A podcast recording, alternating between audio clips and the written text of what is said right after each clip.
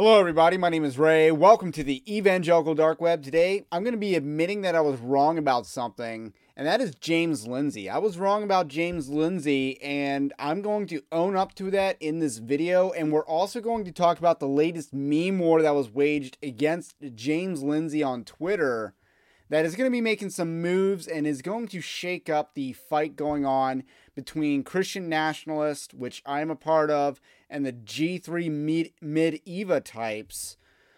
And this meme war involving James Lindsay that happened over the weekend is going to change things. We're going to talk about that in a later video, perhaps and most likely tomorrow. We're going to make peace. I'm going to offer my peace terms. But first, I got to admit that I was wrong about something, and that is James Lindsay. So, uh, we're going to dive into that and why I was wrong, what I was wrong about, and then we're going to get into this meme war. But first, I want to let you know Evangelical Dark Web is a Christian news gathering and commentary ministry. You can support us over at evangelicaldarkweb.org slash join. But the least you can do is like this video and subscribe to the channel if you are new. Um, because that really helps with the magical algorithms. So anyway, uh, James Lindsay, I have to admit that I was wrong about him.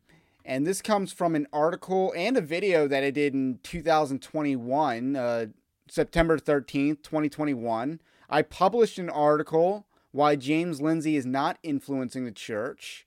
And that was paired with the video, James Lindsay Rages Against Christians. So uh, I'm I'm not going to show the video because you know there's a whole habit of YouTubers not liking their previous material because it doesn't meet the quality standards that they hold today. But we are going to read the closing paragraphs of this article to basically summarize the ideas that I was arguing at the time. Now, to set up the context, the argument that I was making was that James Lindsay was not influencing the church. And I believed and gave my brothers in Christ the benefit of the doubt and that they were using James Lindsay transactionally and that he was not influencing us. And I was using the issue of abortion to prove that he wasn't influencing us. He doesn't control us. And now I have to admit that I was wrong about that. So th- I'm going to read the closing paragraphs of this article. Uh, those who were pro lockdown in 2020, and I had the screenshots for that, should take a back seat in the cause of fighting tyranny. They've done enough damage. Leave it to those who had the courage to speak out when it was unpopular to lead the charge against jab mandates. But ultimately, this denotes James Lindsay's lack of influence in the church. The church can walk and chew gum at the same time. We can vote for Trump and not succumb to his moral failings. We can platform an atheist and drive him nuts with steadfast insistence on abortion abolition policies. James Lindsay's bandwagoning goes uh, bandwagoning against tyranny now leaves one to wonder whether he also hopped on the bandwagon against wokeness or whether his worldview recognizes that a white male has no vested interest in promoting an ideology that hates him. In either case, the detractors of James Lindsay's Christian audience are proven wrong. Well, today we're going to admit that the detractors of James Lindsay's audience are actually proven right. So that's where I got to admit that I was wrong. It's not every day that an article that I write ages poorly. I mean, I did think since I'm in the habit right now of admitting when I was wrong, let the record show I was wrong about that in September of 2021. And I was also wrong to think that Tom Ascol was a good candidate for SBC president in 2022. I should not have been excited about that.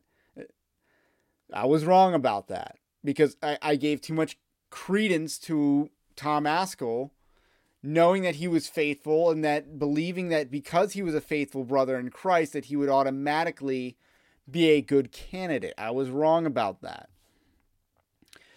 Uh, so where does that leave us here? So over the weekend, a meme war was waged against James Lindsay.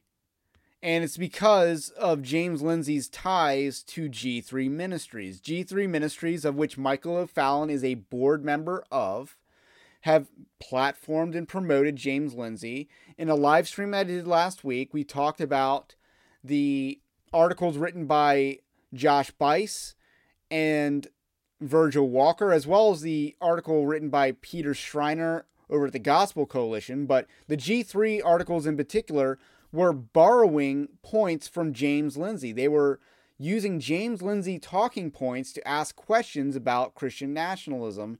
And these questions were done from a woke standpoint because, you know, James Lindsay is accusing, you know, Christian nationalism of being a psyop. But at the same time, James Lindsay is advocating paralysis.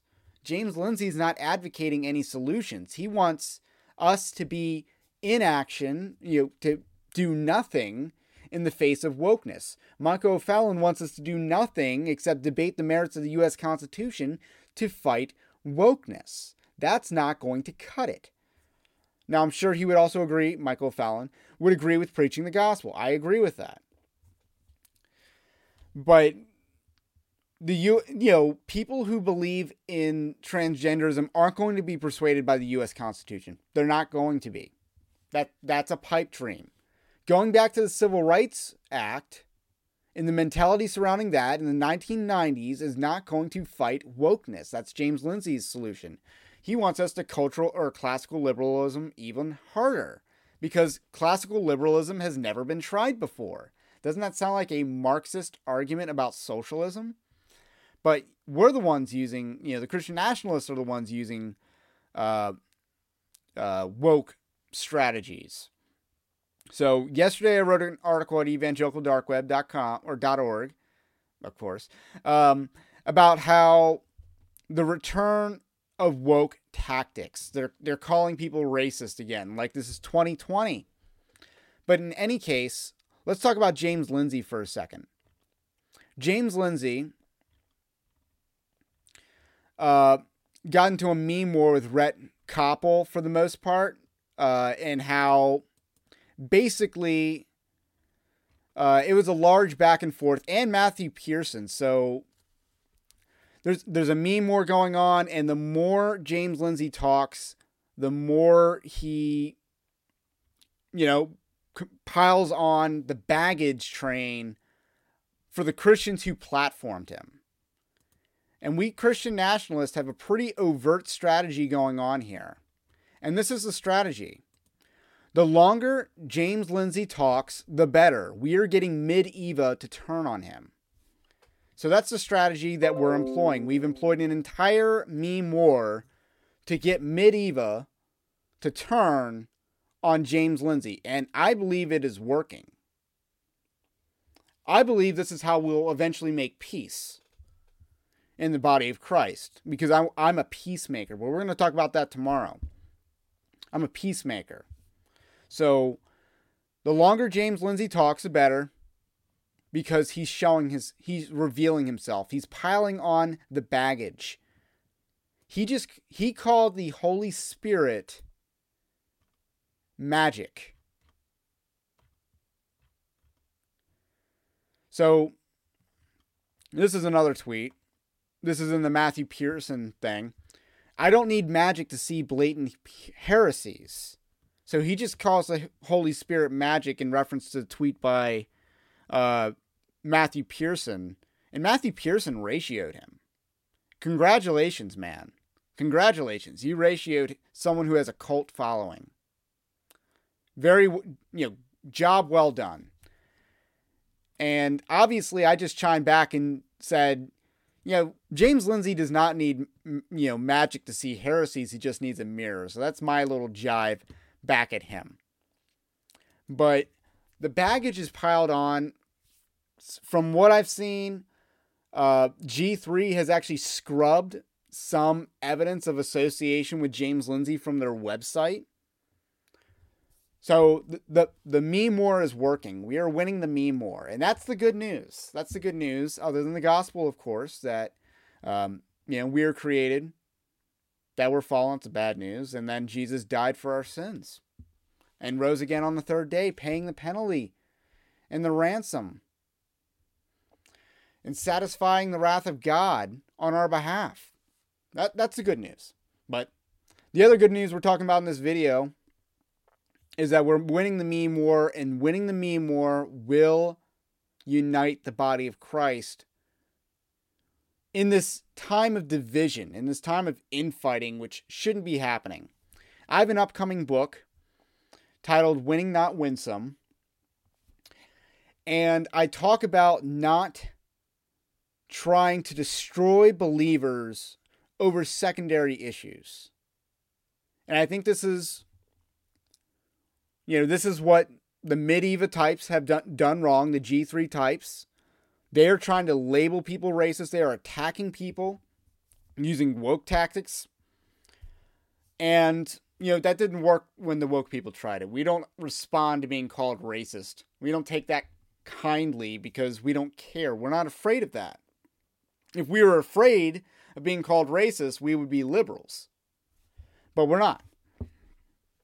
And then I think on the other side, this isn't as prevalent, but I do believe that we are running the risk of uh, calling our brothers in Christ fools.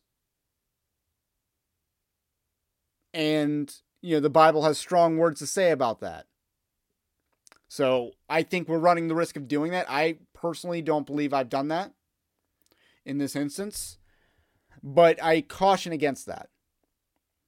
But in any case, we are winning the meme war. I do believe there's a peaceful solution that can be made. And I'm going to work on that. That's going to be uh, tomorrow's video. But until then, have a blessed day, and I'll catch you on the next one.